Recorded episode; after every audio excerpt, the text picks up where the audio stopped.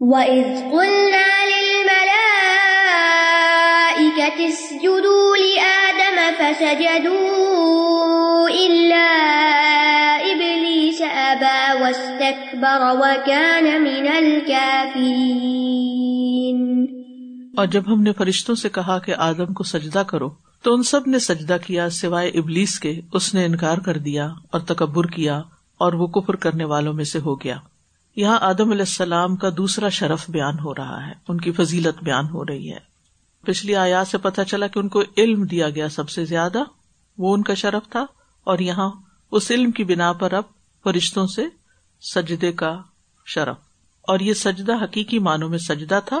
سجدہ دو طرح کا ہوتا ہے، ایک تعظیمی اور ایک عبادت کا۔ تو یہاں پر تعظیم کا سجدہ مراد ہے۔ اور ویسے بھی اللہ کا حکم ہے۔ اللہ تعالیٰ جو چاہے حکم دے۔ تو اب کیا ہوا؟ سارے فرشتے جھک گئے، سوائے ابلیس کے۔ یعنی سب نے اپنی پیشانی زمین پر ٹکا دی۔ اور کامل سجدہ کون سا ہوتا ہے جیسے نماز کا؟ جس میں پیشانی، ناک، دو ہاتھ، دو گٹنے اور دو پاؤں زمین پر لگنے چاہیے۔ سات آزاد پر سجدہ ہوتا ہے۔ اگر کسی نے سجدہ صرف پیشانی پی کے اور ناک نہیں کیا تو سجدہ نہیں ہوا۔ یہ ایک زائد فائدہ تھوڑا سا بتا رہی ہوں تاکہ ہم اپنے سجدوں کو بھی چیک کر لیں۔ کچھ لوگ گٹنوں پر ایسے اٹھتے ہیں کہ پاؤں ہی پیچھے سے اٹھا لیتے ہیں، یہ بھی درست نہیں۔ بہرحال، تو یہ سجدہ اکرام اور تعظیم کا تھا، عبادت کے طور پر نہیں تھا۔ تو اللہ سبحان تعالیٰ نے سب کو حکم دیا۔ یاد رکھیے، پچھلی شریعتوں میں بھی تعظیم کا سجدہ جائز تھا۔ ٹھیک ہے؟ جس کی مثال کہاں ملتی ہے؟ حضرت یوسف علیہ السلام کے واقع میں، کہ جب انہوں نے خواب دیکھا تھا کہ رئی تم لی ساجدین اور پھر وہ خواب حقیقت ہوا اور سارے بھائی ان کے آگے سجدے میں گر گئے۔ ہماری شریعت میں تعظیمی سجدہ بھی جائز نہیں، صرف عبادت کا سجدہ ہے، سجدہ عبادت۔ بہرحال فسجد اللہ ابلیس۔ سب نے سجدہ کیا، ابلیس نے نہیں کیا۔ ابلیس جو ہے، وہ جنوں کا باپ ہے یعنی ان کا لیڈر، جیسے انسانوں کا باپ آدم علیہ السلام ہے، اس نے انکار کر دیا۔ یہاں یہ سوال یہ پیدا ہوتا ہے کہ حکم تو فرشتوں کو ملا تھا تو وہ کہاں سے آ گیا؟ کہا جاتا ہے کہ بہت عبادت گزار ہونے کی وجہ سے اس کا اٹھنا بیٹھنا دوستی فرشتوں کے ساتھ ہو گئی تھی۔ تو جس وقت یہ حکم ملا تو وہ ساتھ ہی تھا تو اس کو بھی حکم ملا جس کی سراہد صورت اللہ راہ میں ہوتی ہے۔ وہ ماں منا کا اللہ تسجد از امر تو کا تمہیں کس چیز نے روکا کہ تم سجدہ نہ کرو؟ جبکہ میں نے تمہیں حکم دیا تھا۔ تو گویا اللہ تعالیٰ نے ابلیس کو بھی حکم دیا تھا۔ اور ابلیس فرشتوں میں سے نہیں ہے۔ قرآن مجید میں وضاحت کے ساتھ آتا ہے کانا منل جنی، کہ وہ جنوں میں سے تھا۔ وہ جنوں کا باپ ہے، ٹھیک ہے؟ تو ابلیس نے سجدے سے انکار کر دیا۔ اس کی وضاحت اور بہت سی شرح جو ہے، وہ سورت اللہ راف کی آیتوں میں ہوتی ہے اور اس کی وجہ بتا دی گئی کہ انا خیر من ہوں اس نے کہا، میں انسان سے بہتر ہوں اور میں آگ سے بنا ہوں اور یہ مٹی سے بنا ہے۔ یعنی بنیادی وجہ کیا تھی؟ کبر اور غرور۔ اپنے آپ کو بڑا سمجھنا کہ میں بڑی چیز ہوں اور آدم جو ہے وہ مجھ سے کم تر درجے ہیں۔ اور کچھ لوگ یہ کہتے ہیں کہ ابلیس بھی فرشتوں میں سے تھا۔ یہ بات درست نہیں۔ کیوں؟ کیونکہ فرشتے کس سے پیدا ہوئے نور سے۔ اور ابلیس کس سے پیدا ہوا؟ خلق تنی من نارن و خلق تہ منتین تو سری بات ہے قرآن میں۔ کہ ابلیس آگ سے بنا اور آگ سے جنات بنتے تو یہ جنات میں سے تھا، فرشتوں میں سے نہیں تھا۔ بہرحال، اس کو بھی حکم ملا تھا۔ اب وہ جو حکمت سامنے آ رہی ہے نا یعنی اللہ سبحانہ تعالیٰ ایک ہی واقع میں کیا کچھ ثابت کر رہے ہیں۔ تو آدم علیہ السلام کی تخلیق کے بعد ان کو اللہ تعالیٰ نے علم دے کر پھر مزید عزت دی اور فرشتوں اور ابلیس کو سجدے کا حکم دیا۔ سب نے سجدہ کیا، لیکن ابلیس ابا وسط برا وکان امن الکافری اس نے انکار کر دیا اور انکار کی وجہ کیا تھی؟ تکبر کیا۔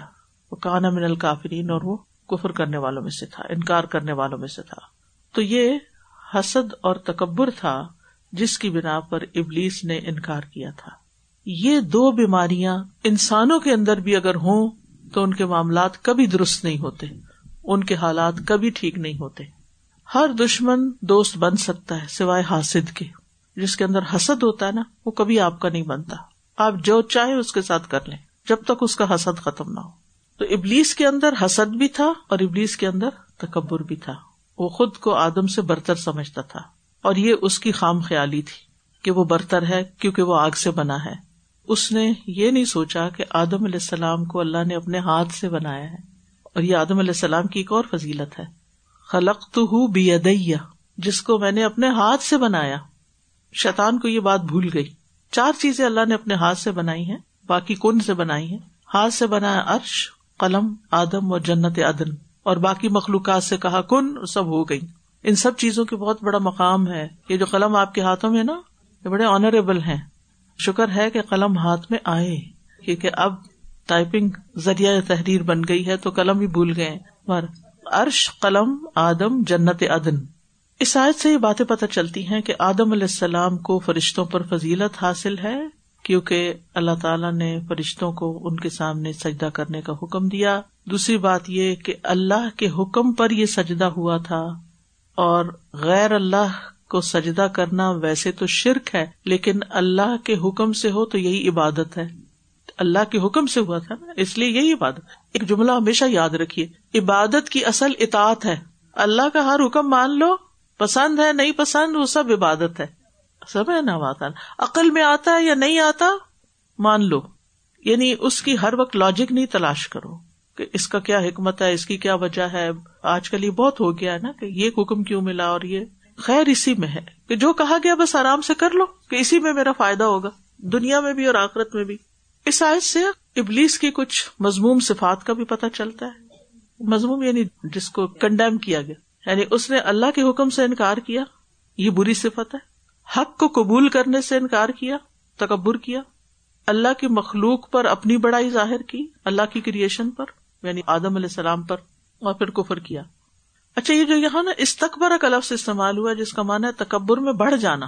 ویسے تو لفظ کبر ہوتا ہے نا تکبر کے لیے، کبر بھی ہوتا ہے۔ تو اس یعنی سین تے کا اضافہ ہوا ہے، تو معنی میں بھی شدت آ گئی۔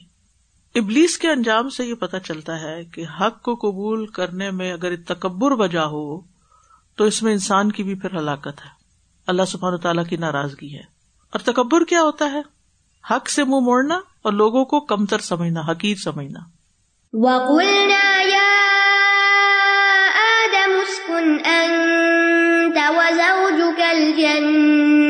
وكلا منها رغدا حيث شئتما وكلا منها رغدا حيث شئتما ولا تقربا هذه الشجرة فتكونا من الظالمين۔ اور ہم نے کہا، اے آدم، تم اور تمہاری بیوی دونوں جنت میں رہو اور اس میں سے جہاں سے چاہو بے روک ٹوک کھاؤ، لیکن اس درخت کے قریب نہ جانا، ورنہ تم دونوں ظالموں میں سے ہو جاؤ گے۔ اللہ سبحان تعالیٰ نے آدم علیہ السلام کو عزت عطا کی اور سجدہ کروانے کے بعد ان کو جنت میں بھیجا۔ اور کہا، اس میں ایش و عشرت سے رہو، بس ایک درخت کے پاس نہ جانا۔ پہلے ابلیس کا امتحان ہوا تھا، آدم علیہ السلام کا امتحان ہونے لگا اور اس دوران ان کی بیوی ہوا بھی پیدا ہو چکی تھی، اس لیے دونوں کو خطاب کیا گیا۔ وکلنا یا آدم اسکن انتا و کل جنا ان کی بیوی کا نام ہوا ہمیں ایک حدیث سے پتا چلتا ہے، قرآن میں یہ نام نہیں آتا۔ اور اس کو پیدا کرنے کا مقصد بھی قرآن میں بتایا گیا ولدی خلا کا کم نفس واحد وجا المنہا زوجہ لیس کو نہیں وہ اللہ ہی ہے جس نے تمہیں ایک جان سے پیدا کیا۔ پھر اسی سے اس کا جوڑا بنایا تاکہ وہ اس سے سکون حاصل کرے۔ تو اللہ نے مرد اور عورت کی شکل میں جو جوڑا بنایا ہے، وہ سکون پانے کے لیے ہے۔ زوج کا لفظ دونوں کے لیے آتا ہے اسپاؤز کے معنوں میں آتا ہے۔ اور حضرت ہوا جو ہے وہ آدم علیہ السلام کے ساتھ اللہ تعالی کے حکم سے جنت میں چلی جاتی ہے اس کن کا لفظ یہاں پر آیا ہے۔ عقیم نہیں آیا۔ حقیم ہوتا ہے یہی ٹھہر جاؤ، یہیں رہ جاؤ، بس جاؤ۔ اس کن یعنی سکون پاؤ، اس سے پتا چلتا ہے کہ کچھ عرصے کے لیے بھیجے گئے تھے، قیام کے لیے نہیں بھیجے گئے تھے۔ قیام کا مطلب ہوتا ہے کہیں ٹھہر جانا، اور سکانا کا مطلب ہوتا ہے رک جانا، ٹھہر جانا۔ اور گھر کو سکن کہتے ہیں، کیونکہ انسان گھر میں سکون پاتا ہے۔ وہ کلا منہا رغدن ہے سشی اتما اور اس جنت سے دونوں خوب خوب کھاؤ۔ رغد ایسے رسک کو کہتے ہیں جو واسع اور کثیر ہو۔ یعنی جنت کی ساری نعمتیں کھانا، پینا، لباس تمہارے لیے ہے۔ جہاں چاہو جاؤ، جو چاہو کھاؤ، پیو۔ بلا تقربا حاضر شجرا لیکن یہاں کچھ ریسٹرکشن بھی ہے اب، اور وہ یہ کہ اس درخت کے پاس نہ جانا۔ اب یہ درخت کس چیز کا تھا؟ ہمیں اس کا کچھ معلوم نہیں۔ کوئی کہتے گندم کا تھا، لیکن اللہ ہی بہتر جانتا وہ کیا تھا اور ضرورت بھی نہیں جاننے کی۔ بس یہی کہا گیا کہ تم اس کے پاس بھی نہ پٹکنا یہ نہیں کہا کہ نہ کھانا، قریب بھی نہیں جانا۔ فتقون من ظالمین اب ہوتا یہ کہ جس چیز سے انسان کو روکا جاتا ہے نا، انسان کا اسی میں تجسس بڑھ جاتا ہے۔ اور یہی انسان کی کمزوری شیطان نے بھانپ لی اور یہیں سے پھر وہ آیا۔ صاف بتا دیا گیا فتقون من ظالمین ورنہ تم ظالموں میں شمار ہو گئے یہاں اللہ کی نافرمانی کو ظلم قرار دیا جا رہا ہے۔ جب انسان گناہ کرتا ہے، اللہ کی نافرمانی کرتا ہے، تو وہ دراصل کیا کرتا ہے؟ اپنے اوپر ظلم کرتا ہے۔ اور کبھی اپنے ساتھ دوسروں پر بھی ظلم کر رہا ہوتا ہے۔ ان کا حق نہ دے کر۔ تو بہرحال اللہ سبحان تعالیٰ نے ان کو واضح طور پر بتا دیا کہ ایسا نہیں کرنا۔ تو اس آئے سے جو بات پتہ چلتی ہے وہ یہ کہ اللہ تعالیٰ نے آدم اور ہوا پر احسان کیا، جنت میں بھیج کر اور پھر ان کا امتحان لیا۔ اللہ تعالیٰ بندوں کو ان کی پسندیدہ چیزوں سے ہی آزماتا ہے اور پھر کیا آزمائش ہوتی ہے کہ یہ اپنے دل کی بات، خواہش نفس کی بات مانتے ہیں یا پھر اللہ کی بات مانتے ہیں؟ اور یہ بات بھی پتہ چلتی کہ نافرمانیاں کرنا ظلم ہے۔ فأزلهما الشيطان عنها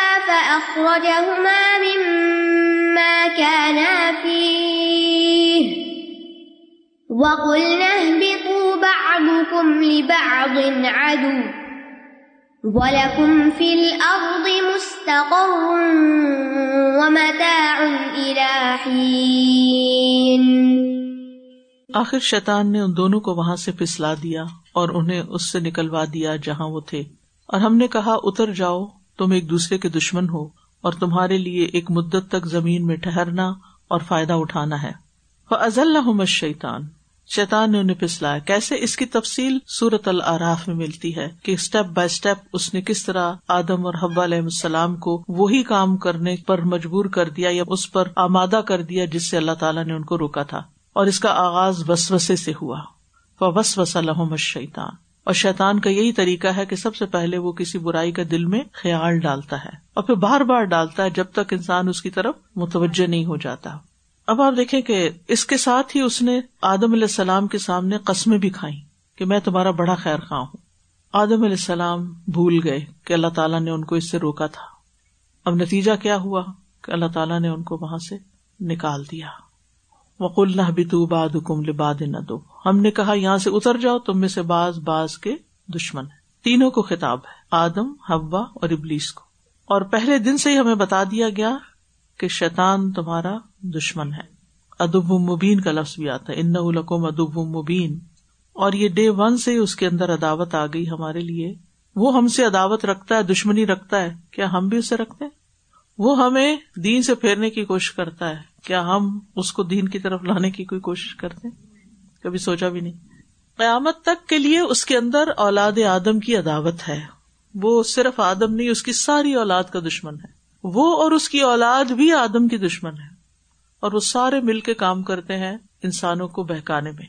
تو آدم علیہ السلام اور ابلیس اور ان کی اولاد ایک دوسرے کے دشمن ہے اور اولاد آدم بھی آپس میں ایک دوسرے کے دشمن ایک مانا یہ بھی کیا گیا کہ دنیا میں انسان انسانوں کے دشمن ہوں گے۔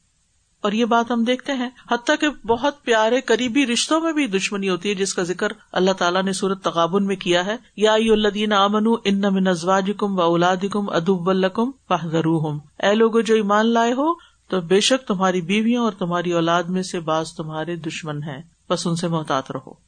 ولکم فل اردی مستقر و متا اور تمہارے لیے زمین میں ایک وقتی ٹھکانا اور ایک وقت تک فائدہ اٹھانا ہے۔ زمین کے اوپر زندہ رہتے ہوئے مستقر ہے اور مرنے کے بعد زمین کے نیچے مستقر ہے۔ ایک مستقر اوپر ہے، ایک نیچے ہے۔ کچھ دن ہمیں زمین کے اوپر رہنا ہے اور اللہ ہی جانتا کتنا عرصہ زمین کے اندر رہنا ہے۔ اور متا کہتے ہیں وقتی فائدے کی چیز یعنی دنیا میں جو کچھ ہے نا، بس تھوڑے دن کے لیے ہمارے پاس ہے، پھر یہ سب کچھ ہمارے ہاتھ سے چلا جائے گا۔ اس میں سے کچھ بھی ہمارے پاس پرماننٹ نہیں۔ آپ اس پہ ضرور غور کیجیے۔ اپنی ہر بلونگنگ پہ نظر ڈال کے دیکھیے کہ کتنے دن کے لیے میرے پاس۔ اور اگر اللہ کے حوالے کر دوں، اللہ کے راستے میں دے دوں، تو محفوظ ہو جائے گی آخرت بینک میں۔ تو دنیا صرف دار القرار ہی نہیں، بلکہ صرف متا ہے، فائدہ اٹھانے کی چیز۔ تو اس آیت سے جو بہت بڑا سبق ملتا ہے، وہ یہ کہ شیتان کے پھسلانے سے بچنا چاہیے۔ شیتان کے دھوکے سے بچنا چاہیے۔ پھر یہ بھی کہ جنت جو ہے وہ کہیں بلند جگہ پر ہے۔ کچھ لوگوں نے کہا زمین میں، یمن میں یہ باغ تھا ایسا نہیں۔ کیونکہ فرمایا اہ بھی تو، اتر جاؤ، نیچے اتر جاؤ۔ اور انسان دنیا میں ہمیشہ نہیں رہ سکتا۔ اور پھر یہ ہے کہ انسان کو، اس دنیا کو عارضی سمجھنا چاہیے۔ ہمیں یہاں سے جانا ہے اور شیطان کے دھوکے سے بچنا ہے۔ آدم من ربه كلمات فتاب عليه. هو التواب الرحيم. پھر آدم نے اپنے رب سے توبہ کے چند کلمات سیکھ لیے تو اللہ نے اس پر مہربانی کی۔ بے شک وہ بہت توبہ قبول کرنے والا، نہایت رحم کرنے والا ہے۔ اللہ تعالیٰ نے آدم علیہ السلام کو ان کے نفس کے حوالے نہیں کیا۔ یعنی یہ نہیں کہ بس انہیں پھر چھوڑ دیا ہو۔ یعنی جنت سے تو نکلوا دیا گیا، دشمن بھی سامنے آ گیا۔ اب یہ نہیں کہا کہ اب جو جی چاہے کرو بٹکتے پھرو۔ پکا ناراض نہیں ہو گیا، بلکہ آدم علیہ السلام نے جب اللہ تعالیٰ کی طرف رجوع کیا تو اللہ تعالیٰ نے ان کو توبہ کا طریقہ بھی بتا دیا، کلمات بھی سکھا دیے۔ وہ کلمات بھی صورت اللہ میں ملتے ہیں، ربنا ظلم نہ انفسنا و علم تخر لنا و ترہمنا من الخاصرین ابن عباس کہتے ہیں کہ آدم علیہ السلام نے کہا، اے رب کیا تو نے مجھے اپنے ہاتھ سے پیدا نہیں کیا؟ اللہ تعالیٰ نے فرمایا ہاں کیوں نہیں؟ آدم علیہ السلام نے کہا، کیا تو نے میرے اندر اپنی روح نہیں پھونکی؟ اللہ تعالیٰ نے فرمایا ہاں کیوں نہیں؟ آدم علیہ السلام نے کہا، اے میرے رب، کیا تو نے مجھے اپنی جنت میں نہیں بسایا تھا؟ اللہ تعالیٰ نے فرمایا ہاں کیوں نہیں؟ آدم علیہ السلام نے کہا، کیا تیری رحمت تیرے غزب پر حاوی نہیں؟ اللہ تعالیٰ نے فرمایا ہاں کیوں نہیں؟ آدم علیہ السلام نے کہا، اگر میں توبہ کر لوں اور اپنی اصلاح کر لوں، تو کیا آپ مجھے اپنی جنت میں واپس لوٹا دیں گے؟ اللہ تعالیٰ نے فرمایا ہاں کیوں نہیں؟ تو اس پر ابن عباس کہتے ہیں کہ اس میں یہی کلمات مراد ہے یعنی توبہ کرنے کے کلمات۔ یہ آجزی کا ایک طریقہ ہے اور آدم کو اپنی غلطی کا احساس ہو گیا کہ میری غلطی تھی اور مجھے واپس وہیں جانا، دکھا دیا نا ایک دفعہ جنت کو، کیسی ہے جنت؟ اللہ تعالیٰ نے جب جنت بنائی تو جبریل علیہ السلام کو دکھایا، تو انہوں نے کہا کہ جو اس کو دیکھے گا وہ لازمن اس میں آ کے رہے گا۔ لیکن جب اس کو مشکلات سے گھیر دیا گیا تاکہ بہت کم آئیں گے ان مشکلات کو پار کر کے۔ بہرحال اس سے فرق بھی پتہ چلتا ہے کہ آدم علیہ السلام سے بھی غلطی ہوئی اور شیطان سے بھی غلطی ہوئی۔ شیطان نے اپنی غلطی کی حجتیں پیش کی اور توبہ نہیں کی، بلکہ مہلت مانگی کہ میں اور غلطیاں کروں اور آدم علیہ السلام نے توبہ کر لی۔ تو جو شخص توبہ کر لیتا ہے، اللہ تعالیٰ اس پر مہربان ہو جاتا ہے۔ فتح علیہ اللہ اس پر مہربان ہو گیا۔ اللہ سبحان تعالیٰ نے ان کو پھر چن لیا اور آدم کی اولاد کو یہ سبق سکھا دیا کہ اگر تمہیں جنت میں آنا ہے تو پھر شیطان سے بچنا ہوگا، اللہ کی فرما برداری کرنی ہوگی، نافرمانی کے ساتھ جنت نہیں ملے گی۔ اور اگر غلطی ہو جائے تو توبہ کرنی ہوگی، کیونکہ ان نہ ہو طواب الرحیم۔ بے شک وہ بہت زیادہ توبہ قبول کرنے والا مہربان ہے۔ یہ بھی اللہ تعالیٰ کے دو نام ہے طواب اور رحیم۔ وہ رحمت کی بنا پر غلطی معاف کر دیتا ہے۔ اور انسانوں کا کیا حال ہے کہ اگر کسی کے جناب میں غلطی ہو جائے تو ساری زندگی نہیں بھولتے، بار بار تانے دیتے رہتے ہیں۔ تمہارا لیے اللہ تعالیٰ کا احسان ہے کہ اس نے ہمیں راہ دکھائی، ہدایت دی، توبہ کے طریقے بتائے۔ اور یہ کلمات بہت ہی بہترین علماء کہتے ہیں کہ یہ مقبول دعا ہے۔ جو یہ مانگے گا، اس کی دعا اسی طرح قبول ہو جائے گی جیسے آدم علیہ السلام کی ہوئی تھی۔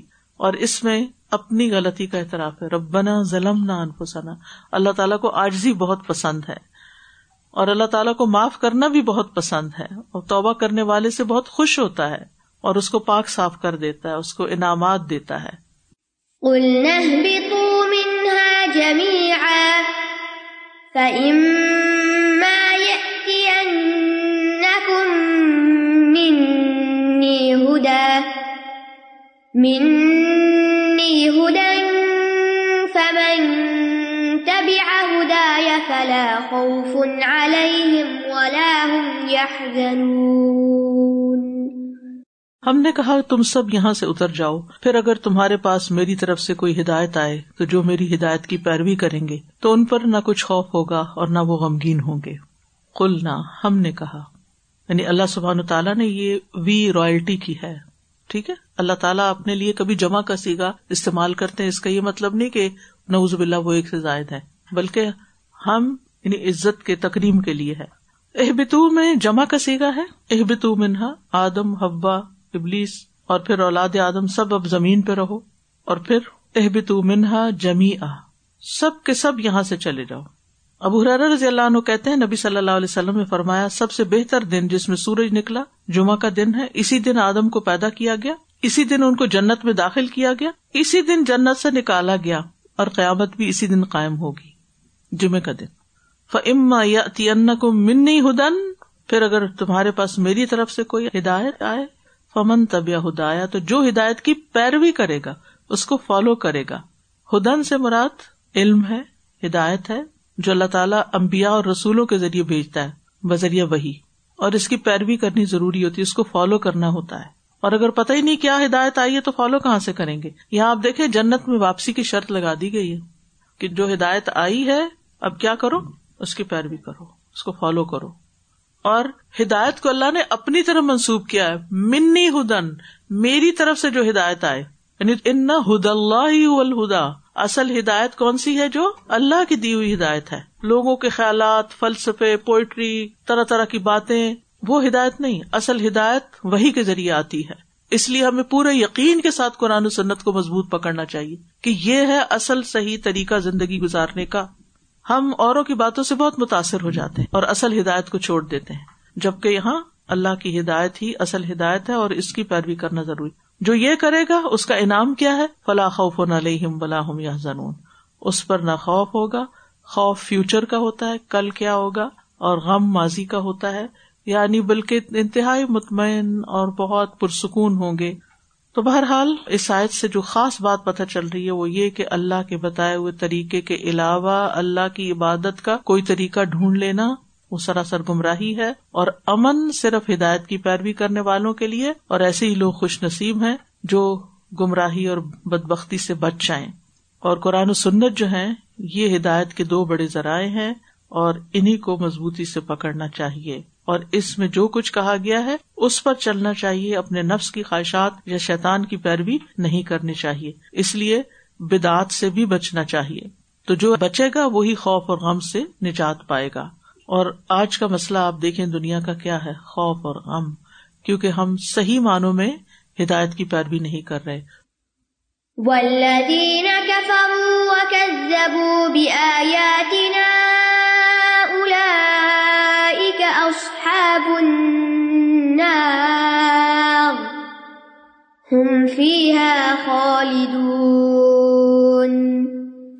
اور جنہوں نے کفر کیا اور ہماری آیات کو جٹلا دیا، وہ آگ والے ہیں، وہ اس میں ہمیشہ رہنے والے ہیں۔ یعنی جنہوں نے اللہ کی بات کا انکار کر دیا، ہدایت کی پیروی نہیں کی، اللہ کی چاہے ذات ہو، چاہے بات ہو، اس کی اطاعت سے تکبر کیا۔ وہ کب بے آیات نا اور ہماری آیات کو جھوٹا کرار دیا پھر ان کے لیے کیا ہے؟ الائی کا اصحاب النار۔ یہ لوگ آگ کے ساتھی ہیں یعنی گویا ہمیشہ آگ میں ہی رہیں گے ہوں فیحا خالد اس سے الگ نہیں ہوں گے۔ اصحاب صاحب سے ہے، صاحب وہ ہوتا ہے جو ساتھ لگا رہے یعنی آگ کے ساتھ لازم آگ ان کو چمٹ جائے گی۔ اور یہ اصحاب النار کا لفظ جو ہے، یہ کفاری کے لیے آتا ہے اہل ایمان میں سے اگر کوئی غلط کام کر کے جاننا میں گئے تو وہ وہاں سے نکال دیے جائیں گے، وہ اصحاب النار نہیں ہوتے۔ جیسے شیطان نے انکار کر دیا تھا نا سجدے سے کہ میں نہیں کرتا۔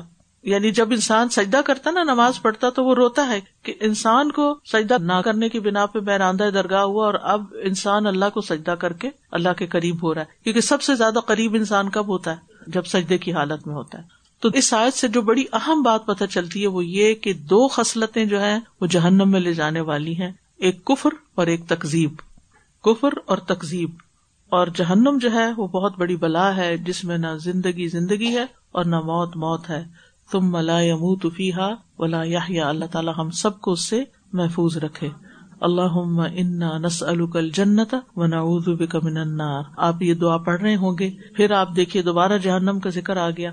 لہٰذا یہی دعا پھر ریمائنڈر کے طور پر آپ کو بتا رہی ہوں کہ اللہ سبحانہ تعالیٰ ہمیں اپنی نافرمانی سے بھی بچائے اور اور آخر میں ایک بات کہنا چاہوں گی کہ اپنے بچوں کو قرآن کے قصے سنائے قرآن کا ون تھرڈ تقریباً قصوں پر مشتمل ہے، جو بڑا اہم ٹاپک ہے۔ ہمارے بچے ہیری پاٹر پڑھ لیتے ہیں۔ لیکن ان کو اگر پوچھے آدم علیہ السلام کا واقعہ، سلیمان علیہ السلام کون تھے، ابراہیم علیہ السلام کون تھے، انہیں نہیں پتا ہوگا۔ تو اگر وہ اس سے جاہل ہے تو بہت بڑے نقصان میں ہے لہذا اب یہ کہانی کسی نہ کسی کو سنائے یہ ہماری بگننگ ہے اور اینڈ بھی یہاں بتا دیا گیا کہ انجام کہاں ہوگا۔ یہ ہماری جرنی ہے۔ تو اللہ سبحانہ تعالیٰ ہمیں عمل کی توفیق عطا فرمائے۔ و آخر داوانا الحمد للہ رب العالمین۔ سبحان اللہ و بحمد کا اشد اللہ اللہ اللہ انت استخر کا و اطوب السلام علیکم و رحمۃ اللہ وبرکاتہ۔